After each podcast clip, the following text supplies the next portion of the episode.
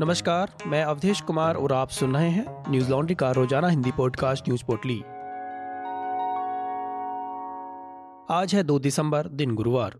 दिल्ली में बढ़ रहे वायु प्रदूषण को लेकर सुप्रीम कोर्ट ने केंद्र सरकार और दिल्ली सरकार को एक बार फिर फटकार लगाई है और 24 घंटे के अंदर समस्या का समाधान बताने को कहा है।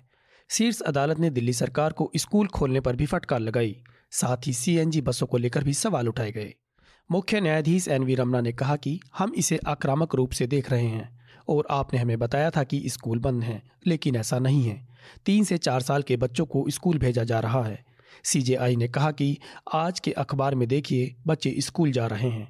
उन्होंने कहा, अगर आप आदेश चाहते हैं तो हम किसी को नियुक्त कर सकते हैं।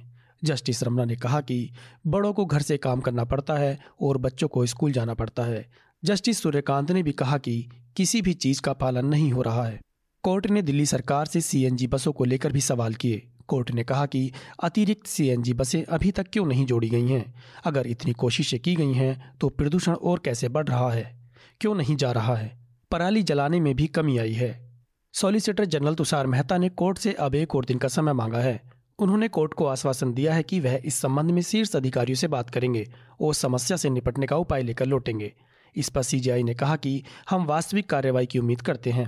अगर आप कल तक कुछ नहीं करते हैं तो हम करेंगे।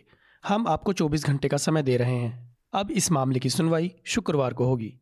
बता दें कि कोर्ट सत्रह वर्षीय छात्र आदित्य दुबे की तरफ़ से दिल्ली में बढ़ते वायु प्रदूषण को लेकर दायर याचिका पर सुनवाई कर रहा है। इससे पहले उनतीस नवंबर को शीर्ष अदालत ने केंद्र सरकार से उन आरोपों पर जवाब मांगा था, जिसमें कहा गया था कि सेंट्रल विस्टा रीडेवलपमेंट प्रोजेक्ट वायु प्रदूषण का सबसे बड़ा कारण है।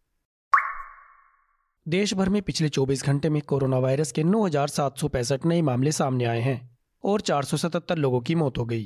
इसके साथ ही देश में अब तक कुल कोविड संक्रमितों की संख्या बढ़कर तीन करोड़ छियालीस लाख छह हज़ार पाँच सौ इकतालीस हो गई है और मरने वालों का आंकड़ा चार लाख उनहत्तर हज़ार सात सौ चौबीस हो गया है।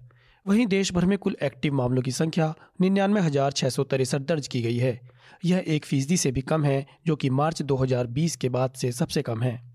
रिकवरी रेट अट्ठानवे दशमलव तीन पाँच फ़ीसदी है जो मार्च 2020 के बाद से सबसे ज़्यादा है। पिछले 24 घंटे में देश भर में कुल 8,548 मरीज़ कोरोना महामारी से ठीक हुए हैं। अब तक कुल तीन करोड़ चालीस लाख सैंतीस हज़ार चौवन लोग कोरोना से ठीक हो चुके हैं। वीकली पॉजिटिविटी रेट ज़ीरो दशमलव आठ पाँच फ़ीसदी है जो पिछले अठारह दिनों से एक फ़ीसदी से नीचे बना हुआ है। वहीं डेली पॉजिटिविटी रेट ज़ीरो दशमलव आठ नौ फ़ीसदी है जो कि उनसठ दिनों से दो फ़ीसदी से नीचे है। देशव्यापी टीकाकरण अभियान के तहत अब तक कुल एक करोड़ वैक्सीन की डोज लोगों को दी जा चुकी है। अमेरिका के कैलिफ़ोर्निया में ओमिक्रॉन वायरस का पहला मामला मिला है। मीडिया रिपोर्ट्स के मुताबिक संक्रमित व्यक्ति 22 नवंबर को दक्षिण अफ्रीका की यात्रा करके लौटा था। कैलिफ़ोर्निया और सैन फ्रांसिस्को के पब्लिक हेल्थ डिपार्टमेंट ने पुष्टि की है कि व्यक्ति ओमिक्रॉन वेरिएंट से संक्रमित है। यूनिवर्सिटी ऑफ़ कैलिफ़ोर्निया में जीनोम सीक्वेंसिंग के ज़रिए इसकी पुष्टि की गई थी। वहीं डब्ल्यू के प्रमुख टेड्रोस अधानोम ने बताया कि दक्षिण अफ्रीका से आया ओमिक्रॉन वायरस तेईस देशों में फैल चुका है। उन्होंने चिंता जताई है कि यह वायरस कई और देशों में भी फैल सकता है। टेड्रोस ने एक प्रेस कॉन्फ्रेंस के दौरान कहा डब्ल्यू के पाँच छह क्षेत्रों में से कम से कम तेईस देशों में ओमिक्रॉन के मामले पाए जा चुके हैं। इसके आंकड़े अभी और बढ़ेंगे। संगठन इसे काफ़ी गंभीरता से ले रहा है। उन्होंने सभी देशों को इसे गंभीरता से लेने के लिए कहा है। मुंबई में बीजेपी के एक नेता ने पश्चिम बंगाल की मुख्यमंत्री ममता बनर्जी के खिलाफ राष्ट्रगान का अपमान करने के आरोप में एफआईआर दर्ज कराई है। दरअसल ममता बनर्जी तीन दिन के मुंबई दौरे पर हैं।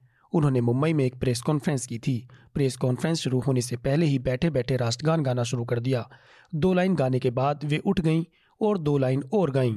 इसके बाद उसे अधूरा छोड़कर प्रेस कॉन्फ्रेंस करने लगीं। ममता बनर्जी के इस व्यवहार पर कई नेताओं ने अपना रोष प्रकट किया है।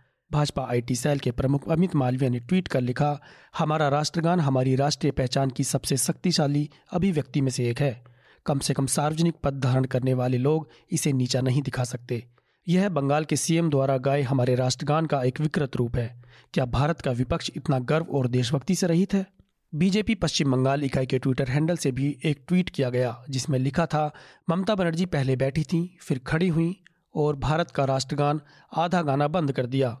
आज एक मुख्यमंत्री के रूप में उन्होंने बंगाल की संस्कृति, राष्ट्रगान, देश और गुरुदेव रविंद्रनाथ टैगोर का अपमान किया है। बता दें कि उन्होंने मुंबई दौरे के दौरान एनसीपी नेता शरद पवार, शिवसेना नेता संजय राउत और आदित्य ठाकरे समेत कई बॉलीवुड कलाकारों से भी मुलाकात की है।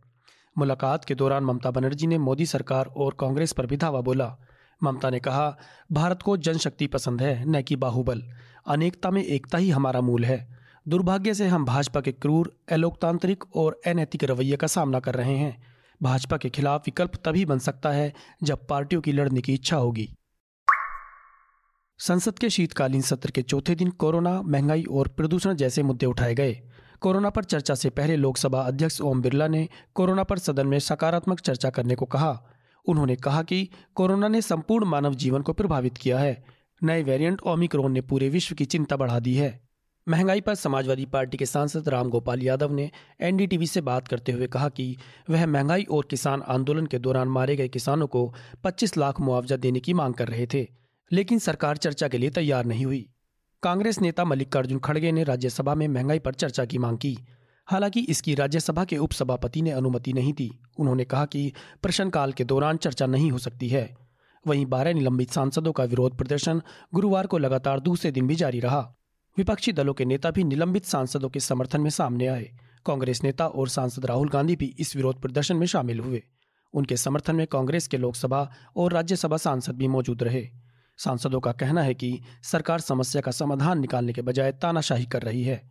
बता दें कि निलंबित किए गए सांसदों में मार्क्सवादी कम्युनिस्ट पार्टी माकपा के ईला माराम करीम, कांग्रेस की फूलो देवी नेताम, छाया वर्मा, रिपुन बोरा, राजमणि पटेल, सैयद नासिर हुसैन, अखिलेश प्रताप सिंह तृणमूल कांग्रेस की डोला सेन और शांता छेत्री, शिवसेना की प्रियंका चतुर्वेदी और अनिल देसाई तथा भारतीय कम्युनिस्ट पार्टी के विनय विश्वम शामिल हैं। बता दें कि अगस्त महीने में मानसून सत्र के दौरान इन बारह सांसदों को निलंबित कर दिया गया था। मानसून सत्र में इंश्योरेंस बिल पर चर्चा के दौरान सरकार और विपक्ष के बीच हाथापाई की स्थिति उत्पन्न हो गई थी। सांसदों ने कागज़ फाड़ दिए थे, धक्का मुक्की की थी। बवाल इतना बढ़ गया था कि मार्शलों को भी बुलाना पड़ गया था। टीएमसी की महिला सांसद पर मार्शल से अभद्रता का आरोप भी लगा। इसी हंगामे के बाद दोनों सदनों को समय से दो दिन पहले ही स्थगित कर दिया गया था।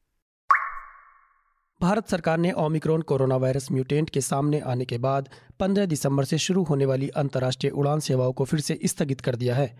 Director general of civil aviation ने बुधवार को जारी किए एक सर्कुलर में कहा कि अंतर्राष्ट्रीय उड़ानों को फिर से शुरू करने की नई तारीख की घोषणा बाद में की जाएगी। शुक्रवार को डीजीसीए ने घोषणा की थी कि अंतर्राष्ट्रीय उड़ानें 15 दिसंबर को फिर से शुरू होंगी। हालाँकि इसने बारह क्षेत्र और देशों के लिए कई प्रतिबंध लगाए थे, जिन्हें जोखिमग्रस्त देशों में रखा गया था। बता दें कि मार्च 2020 में लॉकडाउन की शुरुआत में घरेलू और अंतर्राष्ट्रीय दोनों उड़ानों को निलंबित कर दिया गया था। हालाँकि जून 2020 के बाद से सरकार ने विदेश में फंसे भारतीयों को वापस लाने के लिए वंदे भारत मिशन के तहत एयर इंडिया की उड़ानों का संचालन शुरू किया था। इसके बाद प्रतिबंधों में चरणबद्ध तरीके से ढील दी गई, क्योंकि भारत ने कई देशों के साथ एयर बबल समझौते किए थे। द्विपक्षीय एयर बबल समझौते के तहत दोनों देश कुछ प्रतिबंधों के साथ आने जाने की उड़ानें संचालित कर सकते हैं। भारत ने Afghanistan, Bangladesh, Canada, France, Germany, Japan, Singapore सहित तीस देशों के साथ बबल समझौता किया है। द मिंट की एक खबर के अनुसार अगली अधिसूचना तक एयर बबल समझौतों के तहत अंतर्राष्ट्रीय उड़ानें जारी रहेंगी। बता दें कि नए कोरोना वेरिएंट से बढ़ती चिंताओं के बीच देश के सभी अंतर्राष्ट्रीय हवाई अड्डों को अंतर्राष्ट्रीय यात्रियों के लिए सख्त कोरोना दिशा निर्देशों को लागू करने के लिए कहा गया है। संशोधित दिशा निर्देशों के अनुसार जोखिम वाले देशों से भारत आने वाले यात्रियों को आरटीपीसीआर टेस्ट कराना होगा। उन्हें हवाई अड्डे से निकलने या कनेक्टिंग फ़्लाइट लेने से पहले परिणामों की प्रतीक्षा करनी होगी। बता दें कि न्यूज़ लॉन्ड्री सौ प्रतिशत विज्ञापन मुक्त प्लेटफॉर्म है, जिसका मतलब है कि हम किसी भी सरकार या कॉरपोरेट से विज्ञापन नहीं लेते। हम आपके समर्थन से चलते हैं। हम ऐसे ही स्वतंत्र होकर काम कर सकें, इसके लिए न्यूज़ लॉन्ड्री को सपोर्ट करते रहिए। न्यूज़ लॉन्ड्री की निधि सुरेश और परीक्षित सान्याल उत्तर प्रदेश के हाथरस में हुए कथित रेप और हत्या मामले में एक डॉक्यूमेंट्री बनाना चाहते हैं।